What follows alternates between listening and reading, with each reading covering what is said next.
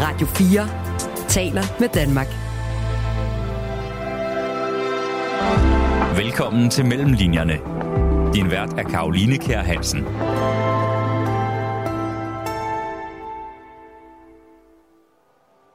Jeg er vokset op, halvvejs vokset op på Lolland, og øhm, så tror jeg faktisk, det der ansporede mig var at se de her landskaber igen, og så også tænke over, som jeg synes er en vild tanke, det her med, når man kører sydpå mod øh, Rødbyhavn, eller kører ud omkring her, ude omkring Kramnitze, at, at markerne jo er gammel havbund eller fjordbund, og det kan man jo se. Du kan jo aflæse landskabet og se, hvordan, hvordan fjorden har ligget der, ikke? Fra, fra Rødbyhavn og ind. Der, hvor LaLandia ligger lige nu, det er jo det er stort set, hvor, hvor sømandens hus ligger, ikke? I november 1972 blev store dele af Syddanmark ramt af en flodbølge, der ødelagde landskabet og mange menneskers liv. Og den hændelse danner rammen om Peder Frederik Jensens nye roman, Rans Vilje. De her mennesker, der rejste rundt i vores land og, og lavede alle de her konkrete inddæmninger på det her tidspunkt, hvor Danmark blev inddæmmet. Hvem var de? Øh, hvordan så deres liv ud? Hvad blev der af dem? Altså, de blev på en eller anden måde til os alle sammen, ikke? Og det, det kan jeg godt lide ideen om, at, øh, at forsøge at skabe en, øh, en eller anden øh, form for, hvad kan man kalde det, bro hen over tiden ned til de her mennesker. Ikke? Rarens Vilje er første ud af fire bind om det 20. århundrede, og romanen den har ikke bare krævet stor research på Lolland.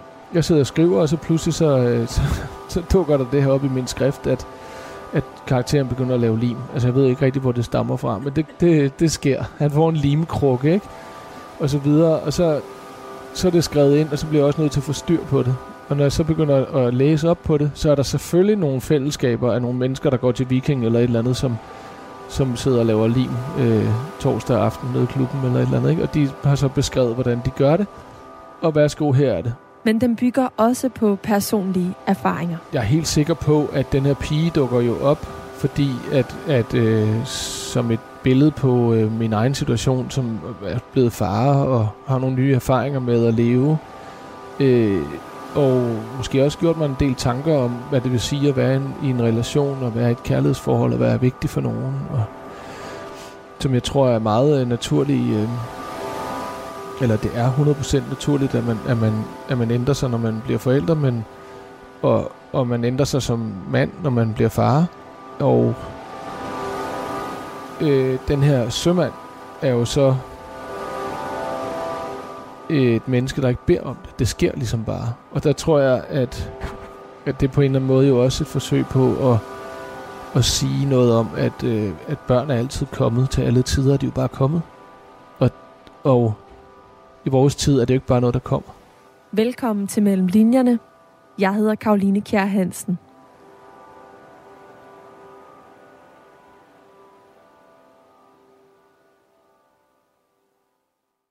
Peter Frederik Jensen, hvor meget research ligger der mellem linjerne i din nye roman, Rans Vilje? Rans vilje. Rans Vilje, sådan. Øh, jamen, der ligger, øh, der ligger øh, på en måde øh, utrolig meget, og på en måde øh, ikke så meget, fordi det kommer lidt an på, hvad man tænker research er. Hvad Men- tænker du der? Jamen, jeg tænker, at i den her bog, der er der, jo, øh, der er der noget meget specifikt, altså for eksempel at finde på internettet, hvordan man lavede lim i gamle dage, eller øh, hvordan beton opstod i det antikke Italien osv. Det er jo sådan, der er der nogle ting, jeg på en eller anden måde er nysgerrig på, og så begynder specifikt at lede efter. Og det er selvfølgelig research i sådan en klassisk forstand, men på en måde så er- alle, alt hvad jeg laver, og, og i, i virkeligheden jo styret af en eller anden form for nysgerrighed på noget, der ligger uden for mig selv tit. Og derfor så øh, har jeg jo læst en hel masse om diget på Lolland, der kom efter stormfloden 1872, og hvem tog der til. Og, så det er jo sådan også bare en, en læsning over tid, og måske også at gå ud i nogle bestemte landskaber øh, på nogle bestemte tidspunkter, fordi jeg er nysgerrig på dem, hvordan der ser ud, og hvor er de her kanaler, der er gravet for at aflede vand, og hvor er markeringerne af, hvor højt vandet stod i 1872 og på andre tidspunkter gennem historien. Mm, så når du siger det, så tænker jeg med det samme, jamen hvor meget er faktuelt korrekt i romanen? Altså Ja. øh, hvor, hvor meget øh, tager du afsæt i nogle virkelige begivenheder, og hvor meget er noget, der er digtet til? Jamen, rammen for, for den her øh, roman, som øh, altså forhåbentlig bliver øh, første bind af fire bøger om, om hele det 20. århundrede. Øh, faktisk, nu starter den i 1872. Der, der er øh, rammen om den første bog her jo en flodbølge, der ramte Syddanmark i 1872, som oversvømmede meget store dele af Lolland Falster og hvad hedder det, Ærø og sådan hele området i Syddanmark og også dele af Sønderjylland, men øh, så, så man kan sige, at vejrforholdene er korrekte, hele det klimatiske omkring det tidspunkt er korrekt. Det, der har med øh, de tilstrømninger af arbejdskraft bagefter til det her område i, i Danmark, altså der kom folk fra øh, altså tilrejsende, især fra Sverige, men også gamle øh, hvad hedder sådan noget, veteraner fra øh, krigene i Sønderjylland, som ikke havde noget at lave. Så, så det er alt sammen på en måde korrekt, men jeg digter jo frit på det, kan man sige. Ikke? Mm. Og alle, alle relationerne, karaktererne, øh, de små handlinger, der sker undervejs, ja. det, er, det er fiktivt. Det er jo 100% fiktion. Så det eneste, der er rigtigt her, det er, altså eller ikke, det er ikke det eneste, men det, der er rigtigt, det er, det er, det er tidspunktet, og det er katastrofen. Og så er det også sådan lidt nogle af de ting, der sker i bogen, har jeg også læst mig til. Det er sådan ret tilgængelig viden. Det vil tage lytterne af dit program kort tid at finde frem til det, men altså for eksempel øh, er der en af karaktererne, der overlever på et stråtag, der sejler afsted, og det er ligesom, det er en virkelig anekdote eller historie om en, en kvinde, der i den her storm kravler op på, på, på taget af sit lille hus og overlever, fordi at det her tag altså river sig løs og sejler afsted med hende. Så det er jo en historie, som, som alle, der interesserer sig for den her katastrofe, vil meget nemt støde på. Så, så for mig, der er det sådan, så det er derfor, jeg mener, at det her med research-begrebet er jo, nogle gange skal man, når man skriver romaner, virkelig have noget på plads. Helt sådan, sådan skal det være. Det skal, altså nogen går meget op i, at man skal kunne gå til højre, hvis det står i bogen, så skal man også kunne gøre det ude i byen. Det er jeg ikke så optaget af. Men, men jeg er sindssygt optaget af, øh, at den taktile dimension, altså den de håndværk, der er til stede i bogen, det folk gør, når de sejler et skib. Øh, det værktøj, man bruger, når man graver et hul. Altså, at det er på plads. Og der, der er jo selvfølgelig meget, jeg ikke ved noget om der. Og så, så derfor så læser jeg om det, ikke? Mm. Øh, og der, jeg takker jo øh, al, al verdens nørder på internettet, fordi altså, øh, når man har sådan en psyke som mig, så kan man godt bruge rigtig meget tid på at få stress over, hvad, hvad internettet og og alt muligt med fremtiden, og hvad det skal blive til det hele, og ens børn, og jeg ved ikke hvad, sociale medier, men den sådan oprindelige fede ting ved internettet er der jo stadigvæk, simpelthen at mennesker kan sprede øh, og dele viden om de særste ting. Ikke? Altså, så for eksempel, nu nævnte jeg eksemplet med, med, med hvordan man lavede lim. Øh, det er jo en proces, som jeg har, når jeg skriver, det er, jeg sidder og skriver, og så pludselig så, øh, så, så dukker der det her op i min skrift, at, at karakteren begynder at lave lim. Altså jeg ved ikke rigtig, hvor det stammer fra, men det, det, det sker. Han får en limkrukke, ikke?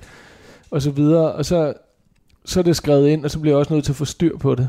Og når jeg så begynder at læse op på det, så er der selvfølgelig nogle fællesskaber af nogle mennesker, der går til viking eller et eller andet, som, som sidder og laver lim øh, torsdag aften nede i klubben eller et eller andet. Ikke? Og de har så beskrevet, hvordan de gør det og værsgo, her er det. Og det er altid meget ofte anonyme mennesker, ikke? Og det tager jeg også til mig, og så... Og det stoler du på? Øh,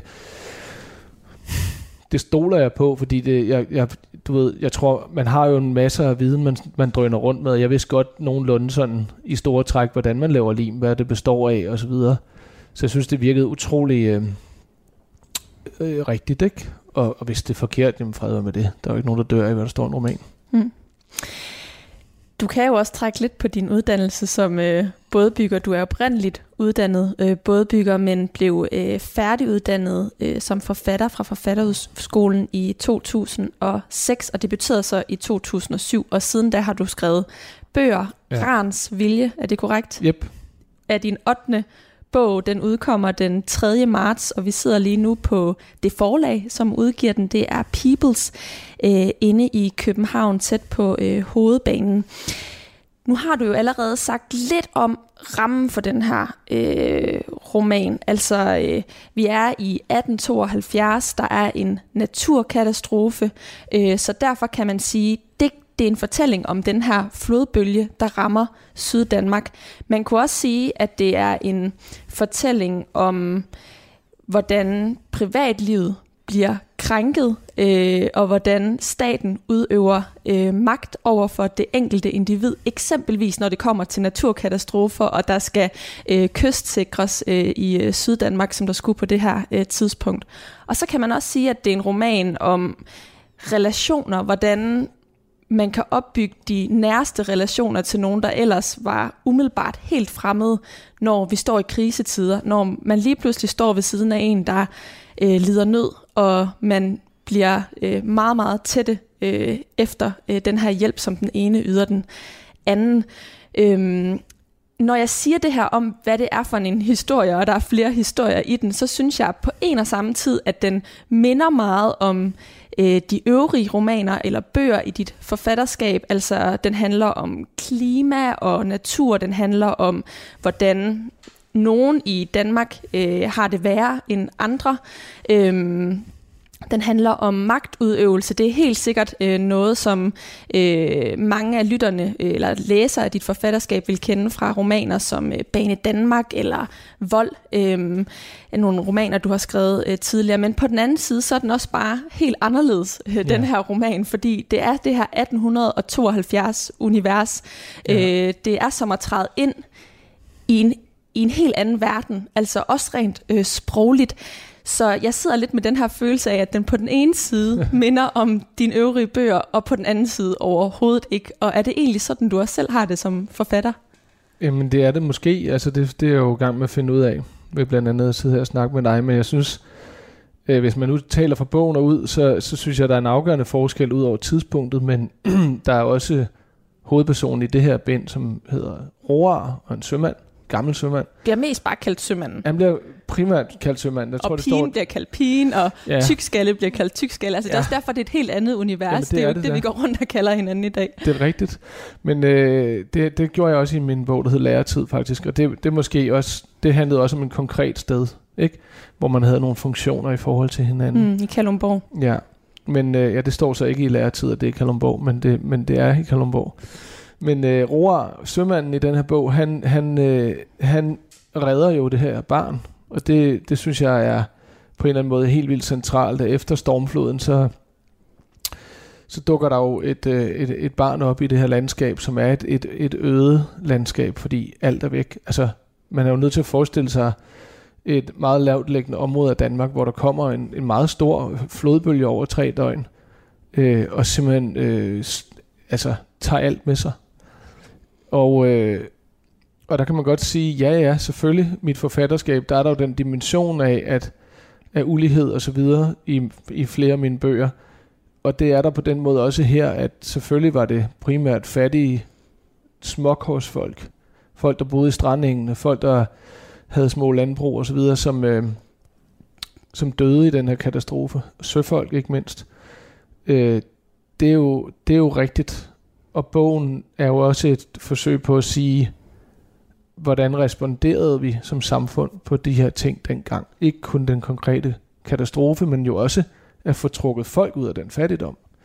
Og der er der jo igen et research-perspektiv. Der er jo noget med at læse op på det, og beskrivelser af det, og jeg har brugt øh, øh, Sydlollands arkiv øh, for eksempel øh, aktivt, og jeg har brugt øh, Arbejdermuseets arkiv, og, og læst øh, en hel masse, hvad hedder så noget, øh, vidnesbyrd, altså folk, der har efterladt deres øh, vidnesbyrd i, i de her arkiver, så man kan læse dem.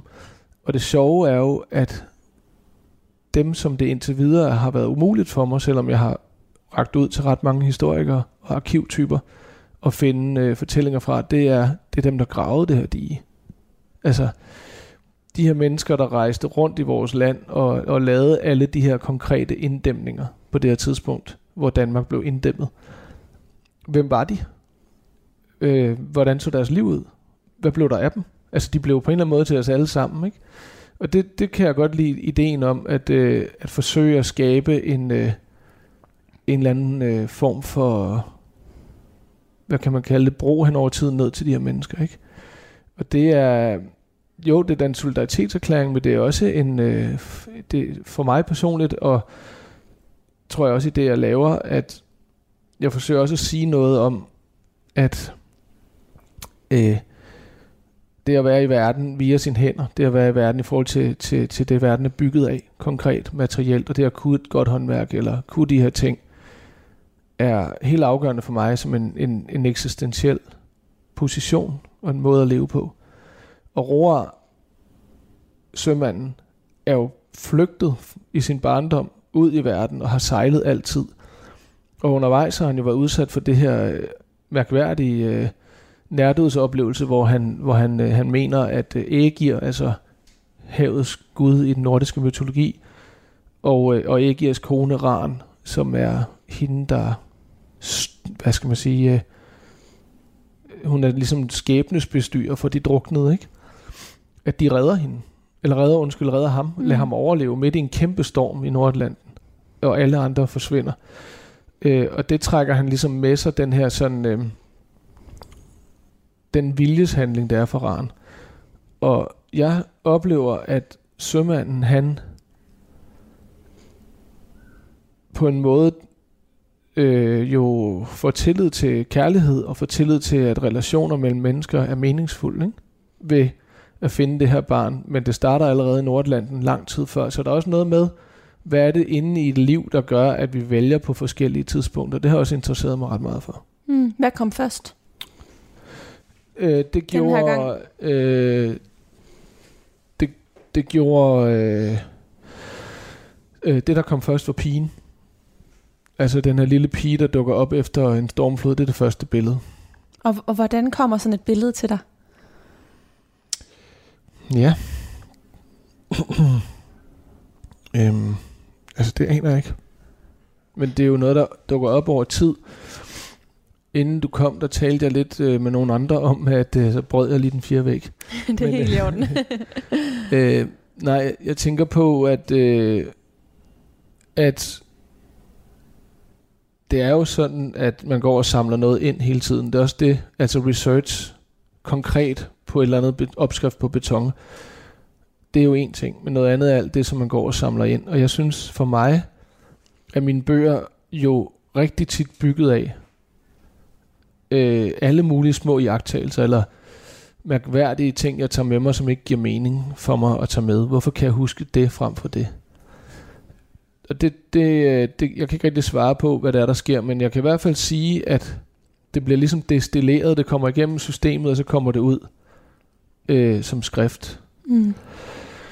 Øh, men, men, øh, men jeg tror, at... Øh, eller jeg, jeg er helt sikker på, at den her pige dukker jo op, fordi at, at øh, som et billede på øh, min egen situation, som er blevet far og har nogle nye erfaringer med at leve, øh, og måske også gjort mig en del tanker om, hvad det vil sige at være en, i en relation, og være et kærlighedsforhold, og være vigtig for nogen, og som jeg tror er meget øh, naturlig, øh, eller det er 100% naturligt, at man, at, man, at man ændrer sig, når man bliver forældre, men, og, og man ændrer sig som mand, når man bliver far, og øh, den her sømand er jo så et menneske, der ikke beder om det. Det sker ligesom bare. Og der tror jeg, at, at det på en eller anden måde jo også et forsøg på at, at sige noget om, at, øh, at børn er altid kommet til alle tider, og de er jo bare kommet. Og, og i vores tid er det jo ikke bare noget, der kommer. Så der er jo sådan et, der er jo sådan et, et forhold mellem vores liv nu, hvor børn er noget, vi kæmper for at få, til et tidspunkt, hvor, hvor der er ligesom de er bare dukket op, ikke? Mm. Men, men det, at, han, at det her barn dukker op hos ham, øh, er jo ikke i sig selv øh, det afgørende. Det afgørende er, at han vælger at beholde det. Og ikke sender barnet videre ud i en visse død, eller afleverer hende til myndighederne. Han beholder barnet som en hemmelighed mm. inde i sit hus. Og det er på mange måder, eller i hvert fald for mig som læser, var det klart den relation, der også blev motoren for min, øh, for min læsning, fordi mm. at øh, det er faktisk meget kort, han tøver med at tage det her barn til sig, ja. øh, og øh, gør sig umage på sin egen uerfarne øh, måde, øh, men øh, bliver jo også udfordret i det, at øh, der kommer folk til Syddanmark og skal prøve at genoprette dele af Danmark, øh, kystsikre øh, og få retrådet ud med, hvem tilhører hvem, og hvem er døde, og hvem er ikke døde, og uden at spoil for meget, så bliver øh, den her relation også udfordret af de mennesker, som kommer fra blandt andet øh, København øh, til Lolland. Ja. Øhm, men sådan som jeg hører dig sige det, øh, Peder, så er i virkeligheden den her idé jo sådan små ord, der øh, samler sig i en, en flod, altså både af erfaringer, ting du læser, ser, hører, øh, og som sagt også dine egne erfaringer med at blive far, og du har selv øh, ikke haft nemt ved at få børn. Mm. Øh, så øh, er, er det rigtigt forstået, at det på en eller anden måde er mange forskellige øh, ord inde i dig, der så samler sig til en flod og ligesom bliver sådan grundideen til ja. øh, romanen? Ja, det tror jeg helt bestemt er et, er et meget præcist billede. Altså man kan sige, det er jo grundideen til et større antal, ligesom nogle flere bøger end den her også. Så, så nu, nu øh, det er i hvert fald sådan for mig altid, at så tænker jeg, nu går vi den vej, og så ender det alligevel et andet sted. Så der må være noget om, at det samler sig til en flod, men den bevæger sig også. Altså den, den kan også knække på mærkelige tidspunkter og begynde at, at strømme den anden vej nærmest. Altså det, øh, men det er helt klart, at for mig er øh, strukturen omkring at arbejde med en bog er meget åben og intuitiv og forvirrende og, og meget... Øh, øh, det jeg plejer også nogle gange at sige, at det ville være utrolig rart, hvis, hvis det ikke var sådan, fordi jeg tror, nogle af dem, der skriver, der har meget mere evne for at, at sætte det op strukturelt og måske lave et øh, skelet og sådan noget, ikke? og så fylde ud. De må på en eller anden måde øh, altså der må være en hel masse undervejs i arbejdsprocessen, som er mindre udfordrende for dem, sådan rent øh, psykisk. Altså jeg synes, det er det er, er alt for kompliceret at lave de her åndssvage bøger tit, synes jeg. Det forstår jeg ikke helt, hvorfor. Fordi når man så sidder med dem, så tænker man, det kunne du bare have skrevet. Men det kan man ikke. altså man kan jo ikke bare skrive det. Og, og den her bog, der har jeg også, udover at jeg har arbejdet rigtig meget specifikt med de her sådan, ting, som jeg har nørdet lidt, altså hvordan man laver lim, eller øh, hvordan, hvad gør man på et hus, og alt muligt, ikke? Så øh, øh, er der måske faktisk en lille sjov ting. Der er på et tidspunkt øh, nogle stormsikre vægge, som er stormsikre på den måde, at, der er, at de bliver ligesom løsnet fra jorden, og så kan de åbne sig som lemme, når, når, når flodbølgen kommer. Og det er taget fra øh, en naturvejleder over i Sønderjylland, eller nej, uh, der lavede en stor fejl, over ved Vadehavet der fortalte mig om, om det, og mig og nogle andre, om at det har man altså traditionelt haft på Fanø og sådan noget. Altså simpelthen nogle vægge, der var sat fast i jorden, og når flodbølgerne kom, så tog man de her store paler, eller sådan de her store op, så de kunne gå frit. Mm. Og så kunne de ligesom skubbes op og i med vandet. Mm. Så det er jo sådan et rent tilfælde, at han begynder at fortælle om det på et tidspunkt, hvor, hvor jeg skriver den her bog, ikke? Og han fortæller noget om, om planter, der lever i den her mellemtilstand mellem tør og leve tørt og vådt. Det er jo sådan mm. en egentlig ret udfordrende sted at være plante. Så alle de her ting er jo til sammen noget, der kommer ind i bogen, af konkrete ting, men, men jeg synes, det som ligesom imellem linjerne eller vær, øh, værkstedssnakken omkring, øh, omkring den her bog, måske også er, er hvor, hvor det også er vigtigt, det er, at, at jeg, jeg har arbejdet øh, noget mere med at få ligesom en fortælling på plads i den her bog, fordi at at det jo er nødt til på en eller anden måde, de spor, jeg lægger ud til de næste ting, er nødt til allerede ved lidt at være der. Og, så der er jo noget i... Øh, altså også i simpelthen at, at, at få styr på, hvis, hvis hun siger det der og gør det, er det så øh, forståeligt? Har hun den viden, der skal til for at handle på den måde? Altså tænk mere ind i, hvordan karaktererne reagerer på hinanden, end jeg er vant til. Mm, fordi det er de samme karakterer, der vil gå igen i de kommende tre det er, bind? Det er, nej, det er det ikke nødvendigvis, men det, eller det er det slet ikke, men mere noget med, at der er nogle ting, der, laver, der danner konsekvens ind i de næste bind, mm. men også bare noget med simpelthen at, at, at lave en mere... Øh, en mere afrundet fortælling, tror jeg, den her. Mm. Altså simpelthen tage fortællingen, det at fortælle en historie mere til mig, end jeg plejer at gøre. Du lytter til Mellemlinjerne på Radio 4. Du siger, at øh, pigen, øh, mm. altså relationen mellem sømanden og pigen, ja. øh, kom først, men jeg bliver nysgerrig på, om i virkeligheden firebindsværket kom først, eller ja. flodbølgen, øh, der ramte blandt andet Lolland i 1972, eller pigen kom først. Altså, ja. kan, du, kan du prøve at øh, tage os med tilbage til det allerførste strå, øh, eller frø, der blev, øh, der blev sået? Jamen, det, det, er, det, det kan jeg godt, men, men jeg tror faktisk, det allerførste øh, frø, der blev øh, øh, sået, var en klump rav. Så den blev ikke sået, men, øh, men det, den blev skyllet op det, på land. Den blev skyllet op på land. Nej, men det er fordi, jeg er vokset op, halvvejs vokset op på Lolland, og, øh, og der mine forældre havde øh, et meget et vennepar, som de var meget nært knyttet til i Maribo, hvor vi boede. Og øh, Lone, som hun hed, hun, øh, øh, hun samlede rav og, og der kan jeg bare huske, fra jeg var rigtig lille, at gå ture på stranden ved Kremnitze, altså ved, ved diget, hvor, hvor den her fortælling også er. Og gå ture på stranden der, sammen med Lone og, og de andre børn, mine søstre osv., og lede efter rav. Og, og det vil sige, hvad var det, jeg oplevede der? Jamen, det var jo oplevet, jeg oplevede at gå ved siden af det her dige. Det er et meget smalt stykke strand, og så er der en, en, en vold. Og på den anden side af den vold, der er der så et, et sommerhusområde, nogle marker osv., så, så, så den her underlige følelse af at gå ligesom for skudt og lidt højere og lidt lavere end det land, der er bagved, har jeg en idé om, at jeg har taget med mig, fra jeg var lille, ikke? Mm. Øh, og, og da jeg så lavede min forrige bog, der hedder Det Danmark, du kender, som også foregår på Lolland, men en helt anden kontekst og helt anden fortælling, det, der begyndte jeg at komme rigtig meget på den del af Lolland igen, hvor jeg ellers ikke har kommet så meget. Og så, så tror jeg faktisk, det der ansporede mig var at se de her landskaber igen, og så også tænke over, som jeg synes er en vild tanke, det her med, når man kører sydpå mod øh, Rødbyhavn, eller kører ud omkring her, ud omkring Kramnitze, at, at markerne jo er gammel havbund eller fjordbund, og det kan man jo se. Du kan jo aflæse landskabet og se, hvordan, hvordan fjorden har ligget der, ikke? Fra, fra Rødbyhavn og ind. Der, hvor LaLandia ligger lige nu, det er jo det er stort set, hvor, hvor sømandens hus ligger, ikke? Ej, men sjovt. Hvis ja. der er nogen, der har været dernede, så kan de jo øh, ja. tænke på det, når Præcis, de læser når man din i øh, roman. Ja.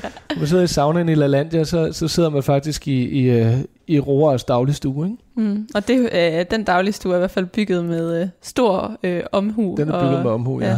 Og det, der er pointen der, det er selvfølgelig at sige, at ja, altså, så nej, hvor starter det? Det starter næsten altid med et sted, synes jeg. Det der med være et sted og se et eller andet, det, det er noget, der, der jeg tit tager med mig. Altså min forrige bog startede også med et billede af et kryds på Vestlolland.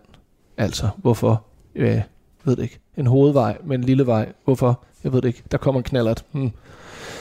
Altså, men så der er jo noget, der dukker op der i det sted, og hvad er det så, man kan se det som, måske samler det, nu bruger vi flodbilledet igen, det samler ligesom en hel masse forskellige delelementer af min øh, lidt tendens til et tussprængte hjerne.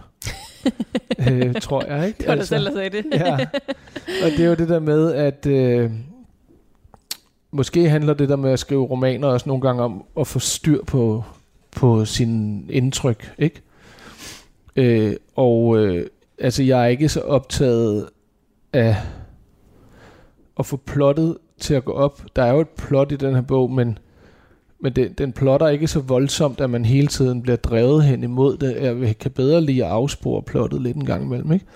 Men jeg har, da, jeg har da tænkt over helt klart et plot, og for at det plot i det her tilfælde skal give mening, så tror jeg, at det skal være knyttet til det sted, det vil sige det dige, men jo også det land, og til de mennesker, der boede det sted. Fordi selvfølgelig giver det også mening for mig at tænke, at, at alle os, der kan gå i LaLandia i dag, og sidde og hygge os, eller svømme, eller drikke øl, imens vi bader vores fødder, øh, det er jo, vi er jo efterkommere af de mennesker, der gravede det skide dige, ikke?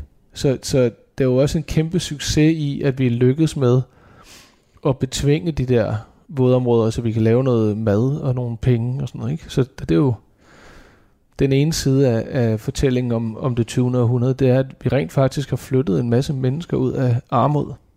Og mm. at altså, vi sidder her i den her situation i dag, og, og, og du er jo øh, journalist og kvinde, og lever jo rigtig godt på et frit samfund, og jeg lever rigtig godt på et frit samfund. Altså, jeg kommer fra småkorsfolk, ligesom de her, ikke? delvist. Ikke kun, men altså, der er en meget stor sandsynlighed for, at jeg vil have, have gravet grøfter et eller andet sted, ikke? og du ville have født 17 børn på nuværende tidspunkt, hvis mm. vi havde boet, øh, i, hvis vi havde levet i 1872. Mm. Så min pointe er jo, at, at jeg samler mange sanselighed, jeg, jeg sanser mange ting og tager det med mig, og så det at finde et sted, der er godt for en bog, det er ligesom sådan en magnet for alle de ting. Og selvfølgelig er der også nogle overvejelser om, hvad for nogle liv lever vi i dag, og hvilket liv lever jeg. Og nervøsitet og uro for det liv, vores børn skal komme til at leve, ikke? Mm. Øh, som flodbølgebilledet selvfølgelig også er en del af. Men jeg er egentlig øh, lige for tiden øh, i stigende grad øh, optaget af at tale om øh, et andet faktisk mm. drøbbillede. Og det er alle de ting, vi ikke lægger mærke til, som til sammen kommer til at danne, hvad skal man sige, den omstilling, der gør, at vores børn får nogle, forhåbentlig nogle tålige liv. Ikke? Mm. Jeg tror, at... Altså en grønnere omstilling? Ja, en grøn omstilling, hvis det skulle være konkret politisk. Men det er jo det, vi ikke... Vi ser det jo ikke. Vi ser ikke alle de ting, der skaber en anden verden, før pludselig sker det. Og det, det tænker jeg, at sømanden er også et udtryk for det. Altså, øh, man ser ikke alt det, som lige pludselig bliver til virkelighed. Øhm, men sømanden, han, han har set nogle ting, fordi han mm. har mødt ran herude mm. i, i havet, ikke? Mm. Men, men det landskab, han befinder sig i, de mennesker, han bor sammen med der, ved Rødby Fjords udmunding, de ser det ikke. De ser ikke dråberne. Og det er jo også en måde, du, øh, du afsporer plottet på helt fra begyndelsen på mange måder, fordi de første ja, 60 sider går der med, at han skal han bygger øh, det her mm. hus, som skal kunne modstå øh, flodbølgen. Så der går lidt tid, før man lige får den der motor ja. til, at jamen, hvad er det, der skal ske, og hvorfor er det, han bygger det her hus? Og det, det er jo også her, man virkelig som læser kan fornemme din research, fordi det er meget, øh, det er meget teknisk, hvordan det her hus øh, bliver bygget. Men så øh, omkring side 70, så dukker den her øh, lille pige så op. Øh, og på mange måder, når du sidder og siger det her, så tænker jeg også, jamen der er selvfølgelig noget, der gør, at vi lever på mange måder bedre end øh, menneskene øh, i, 19, øh, i 1872. Øh, men der er måske også noget skæbnesvangert ved det enkelte liv. Altså måske spiller øh, Rans vilje også øh, ind, i hvert fald i forhold til den her pige, som jo så også overlever øh, flodbølgen, og som øh, sømanden vælger at øh, tage til sig. Og du har jo sagt, at det egentlig var pigen det begyndte med, da du ligesom havde fået konkretiseret øh, ideen lidt mere. Øh, og jeg synes, vi lige skal høre en lille passage fra bogen. Øh, det, det spreder sig over en del sider, at han ser, øh, ser den her kiste, hun er i, øh, og tøver med at tage den til sig, og hvad skal han lige gøre? Øh, men, øh, men nu kommer øh, I lytter altså ind øh, et sted, hvor at øh, han har valgt hende til. Ja. Er der andet, du synes, de skal vide inden? Øh, nej, jeg synes, det er meget rigtigt. Han løfter kassen forsigtigt og bærer den ind til den varme ovn, hvor han stiller den på stenbænken rundt om ildstedet. Hvem er du, spørger han forundret og ser ned på barnet, der er mellem spædt og rolling. Munden og næsen dirrer af sult. Sømanden rækker en kold finger ned og rør. For første gang med det menneske, der på besynderlig vis og kun lige akkurat har overlevet stormfloden. I noget, der minder om en brødkasse. Hvor hører du til? Han løfter bylden fri af det tørre forskin for at holde den ind til sig. Han finder vand og dupper det på barnets blå læber, mens han rager en gryde til sig. Han hælder en kop byg i gryden og vand til det dækker. Det er svært at røre rundt, uden at lægge barnet fra sig, og da han læner sig ind over gløderne, kan han mærke, at varmen bliver for intens, mens han koger veden og kornet sammen til en tynd grød. Han tager gryden af ilden. Han tænder pipen og betragter mennesket, der ligger og slår hovedet frem og tilbage på stenbænken. Bang, barnet klynker nervøst, men falder så til ro, da dets blik fokuserer på de mange genstande og tørre urter, sømanden har hængende under loftspjælkerne. Mens grøden køler af, henter han mælk hos skeden. Mens han hiver i patterne, og den varme stråle slår ned i lærkarret, visker han til geden. Den drejer sit hoved og stanger ham. Det kolde, hårde horn mod hans hals. Geden trykker, som geder gør. Han mælker dyr, malker dyret og takker dyret. Han holder i hornet og trækker hovedet lidt ned, inden han går ind i stuen og ser til barnet. Han trækker ned i svøben, så armene kommer fri. Han rækker bæret med den fede kropsvarme væske frem til barnet, der strækker sine hænder ud og tager fat. Kan du selv, spørger han og slipper kruset. Der går et sekund, to. Så slipper barnet, men han griber og fører det til munden og åbner sig tørstigt og begærligt og drikker. De sidder sådan lidt tid. Han tør ikke røre hende for alvor. Tør ikke løfte hende fri, give hende tøj på. Han tænker ikke engang tanken. Sidder bare og glaner, rører rundt og rundt i sit vægelsind. Så ser han ned. Han ser det runde ansigt, det plirrende blik. Hvad hedder du, spørger han. Og nikker i det, han spørger. Og nikker. Og i det, han spørger, træder erindringen om hans egne søskende frem. Når man har mistet, som jeg har, visker han uden at gøre sætningen færdig. Lidt efter ridser han alligevel deres navne op. Ane, Sofia og Marie. Lars, Peder og så den sidste, siger han. Ole. Når man har mistet så mange, gentager han. Han bilder sig ind, at varmen, der strømmer igennem hans lemmer, kommer fra barnets blik. Det er som når angsten stiger en til hovedet, og vreden tager over med omvendt fortegn. Sømanden mærker noget, han ikke har ord for. Noget fremmed, noget der forandrer ham, uden at han ved det, mens han sidder lidt fortabt og rokker frem og tilbage på skamlen. Han tager barnet ind til sin krop. Han kan mærke barnets hjerte og sit eget hjerte slå. Barnet vil leve. Leve barnet. Tak, Velbekomme. Peder Frederik Jensen. Og det er som sagt den her del af historien, som i min optik handler om relationer og om næste Ja. kærlighed. Mm. Og på mange måder også gør, at man jo kan sige, jamen det her er også en roman om kærlighed. Ja, Mener du også, at det er det? bestemt. Jeg synes, jeg har skrevet en kærlighedshistorie. Mellem øh, en gammel sømand og en lille bitte pige på, hvad er hun? Altså sådan øh, Hun et halvandet bliver, Ja, hun max? bliver beskrevet som sådan halvanden år. Ikke? Ja. Altså, det er jo lidt ut- uklart. Der, det er jo uklart, hvad hun, hvor gammel hun er, og det, altså, det er jo en del af hans forsøg at løse puslespillet med, hvem har været gravid, og hvor han har set hvad, og så videre, for han kan jo ikke finde hendes mor. Øhm, og det andet er, at han jo ikke, det synes jeg er en stor handling, øh, at navngive et barn, ikke? Og det, det drejer meget af bogen så på en måde også om for ham. Retten til at give et andet menneske et navn er jo også tror jeg for sømanden meget, egentlig en meget stor ting. Mm. Var det fordi, det også var det for dig, da du fik din datter i... Jamen det er det, bestemt. Ja. Altså jeg synes, øh, dels det at navngive et barn, men jo også, øh, altså man, også med hele det der med, øh, hvordan man opdrager et barn, eller hjælper et barn til at være i verden, er jo også øh, fuld af overvejelser. Der er jo også meget værksted i det. Og meget, øh, meget øh, det der med at leve livet for, forlæns og forstå det baglæns, det der æder med meget af det. Som Kirkegaard sagde, ja, og som jeg præcis. godt nok har fået banket i hovedet Ja. af min egen far mange gange. Ja, men det har vi, har vi nok alle sammen fået banket i hovedet, ikke? Men Mhm. det er jo desværre også utrolig rigtigt, fordi at jeg tror, at sømanden han oplever jo også, at han må åbne sig for den her relation, ikke? Men øh, på det tidspunkt var det jo ikke almindeligt, at mænd havde børn alene.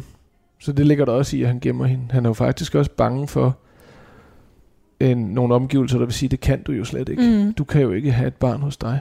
Fordi for det første er du mand, for det andet er du gammel og underlig, og øh, bor alene, og man kan måske godt ud fra moderne pædagogisk øh, psykologisk viden sige, at det kunne der være nogle gode grunde til, at det ville være bedre for det barn at være et sted, hvor der er andre børn osv.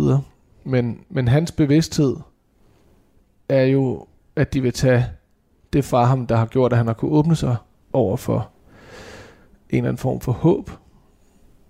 Om- Hvad er det, han håber mod? Eller håber på? Jamen, hans håb handler om at høre til i verden sammen med nogle andre. Altså, øh, man kan sige, øh, det er måske ved at blive en, en vigtig ting i mine karakterer. Det kan sådan set godt være, fordi en af karaktererne i min forrige roman, han, han er jo også en overlever, der går meget sin egen vej. Og det, det har Sømanden jo også gjort. På den måde minder han faktisk om, om andre karakterer, jeg har skrevet. Det her med at have en ekstremt stor vilje til at flytte sig væk fra det, der ikke fungerer. Øh, men det er jo også en flugt.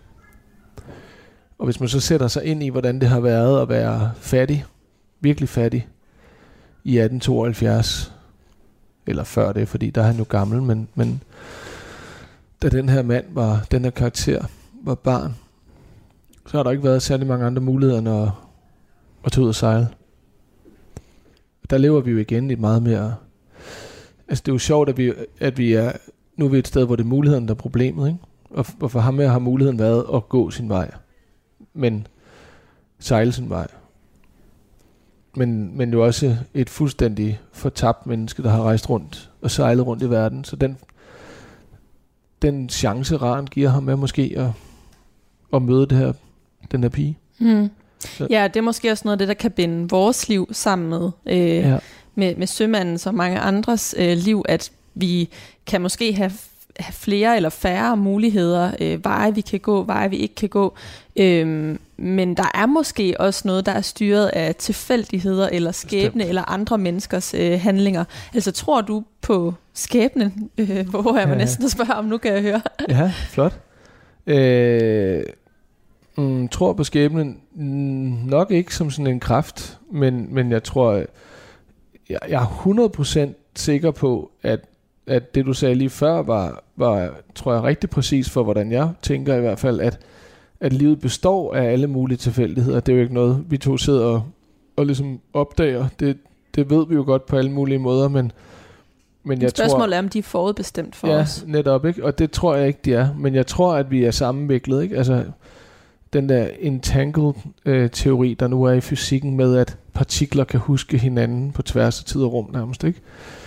det er ret vildt. Altså det flytter jo, der er jo nogle ting, vi begynder at forstå nu, der flytter hele vores viden og forståelse af, hvordan vi, hvorfor, hvorfor, der kan føle, hvorfor vi kan føle os forbundne, for eksempel. Ikke? Min mor, hun, øh, det kalder man jo en sjette sans, men altså hun kunne jo godt, hun kunne, hun kunne nogle gange mærke mig, når jeg ikke var der.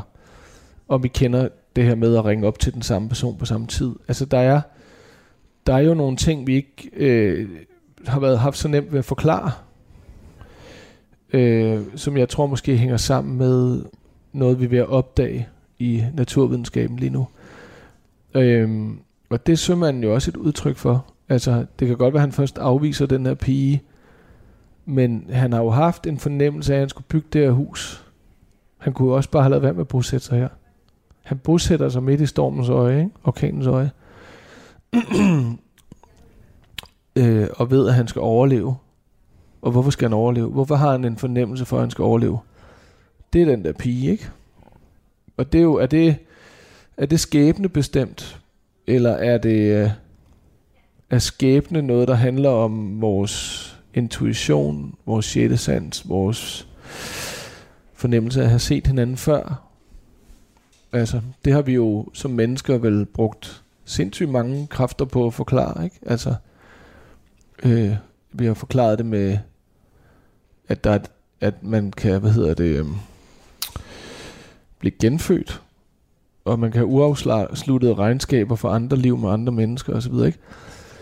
Og alle de tanker har også fyldt jo, øh, det er jo også en del af det, der er, det er i høj grad det, der er mellem linjerne i den her bog, ikke? Fordi, hvem er hende der ran, og hvorfor har hun en vilje, og hvorfor øh, ser han hende på et tidligt tidspunkt, og hvilken rolle spiller myterne, og vores fortællinger øh, har jo på alle mulige måder jo forudsigelser af den her situation, mm. som vi lever i nu med naturen.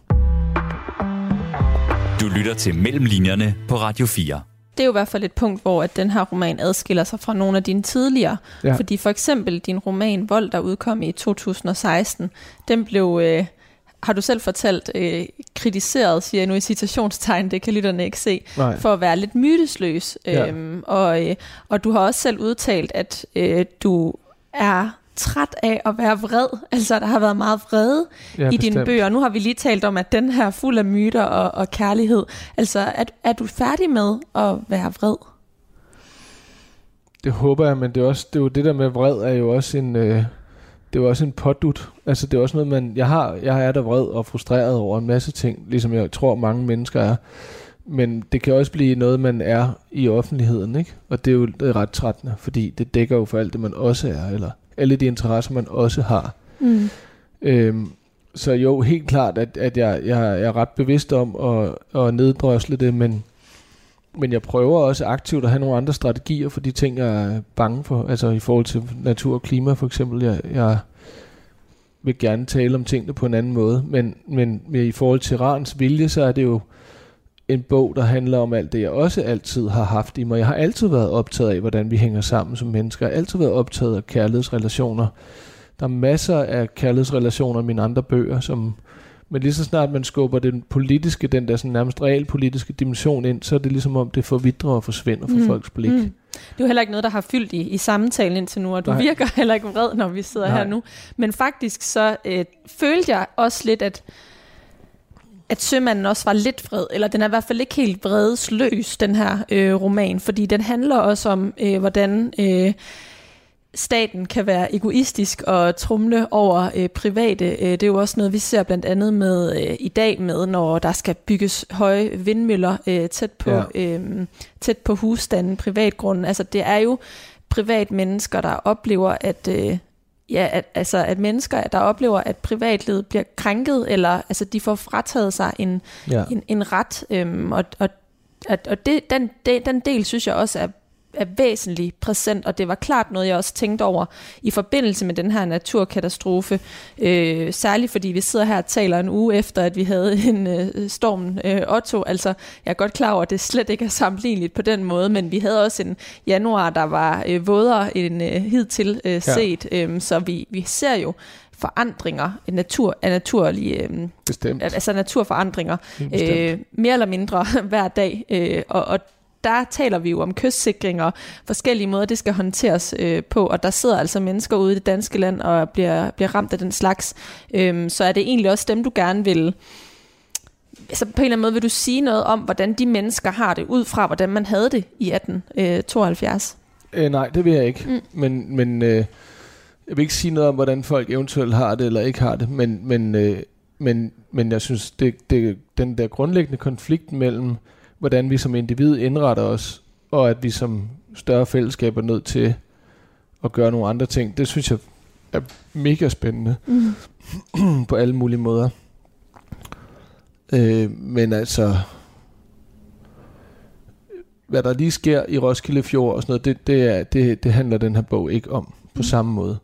Men jeg håber da, at der, jeg ville da kun synes, at det var dejligt, hvis der var nogen, der, der, der der der godt kunne se, at der er en, selvfølgelig en sammenhæng mellem nogle af de tanker, der er i den her bog, og så den tid, vi lever i. Det, det synes jeg jo er 100% relevant og i orden. Det er slet ikke det.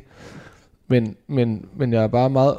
Jeg synes bare, man skal huske, at faktisk, nu det program hedder mellem linjerne, så faktisk læse, ikke bare mellem linjerne, men læse alt, hvad der er i en bog. Ikke?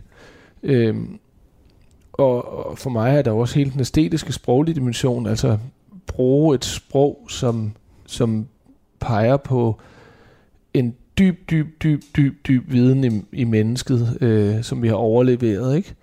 Fra generation til generation, som faktisk handler om at kunne kontrollere, eller ikke kontrollere, men leve med elementerne, i stedet for imod dem, ikke? Og man kan sige, hvis der skulle være en politisk ting med den her bog, så er det jo måske ideen om, at vi som mennesker kan leve imod naturen som, som selvfølgelig er afgørende forkert, synes jeg. Ikke? Vi kan jo ikke vi kan bygge alt det beton, vi har lyst til i Danmark. Vi ligger stadig lavt, og landet er stadig et, en sandkasse. Ikke? Jeg, jeg bruger et billede af en Marie kiks i et glas vand. Øh, Danmark er som en Marie kiks i et glas mm. vand. Og det, det synes jeg jo, er bare, det er vi bare nødt til at tænke over. Men den er, det gør vi jo bare alle sammen også i forvejen. Og at den her bog handler øh, lige så meget om nogle elementer ved at være menneske, som vil være til stede, og altid har været til stede, samtidig med, at vi har skulle leve med elementerne. Ikke? Mm. Så det, det handler ikke kun om oversvømmelser og element, det handler sgu lige så meget om at overhovedet kunne være til. Peder Frederik Jensen, øh, i hvert fald tak, fordi du ville være med i Mellemlinjerne denne gang og fortælle om dit arbejde med øh, Rans Vilje, som altså er det første ud af fire bind om århundredes Danmark, eller hvad? Ja, men det er jo pigen. Pigen er jo pigen? stammemor til en okay. slægt. Tak for det. Det var så lidt. Også en stor tak til dig, som lyttede med. Hvis du kan lide, hvad du hørte, så kan du altid finde flere forfattersamtaler og udsendelser af Mellem Linjerne i Radio 4's app, eller der, hvor du plejer at lytte til podcast. Du skal blot søge efter programmet Mellem Linjerne.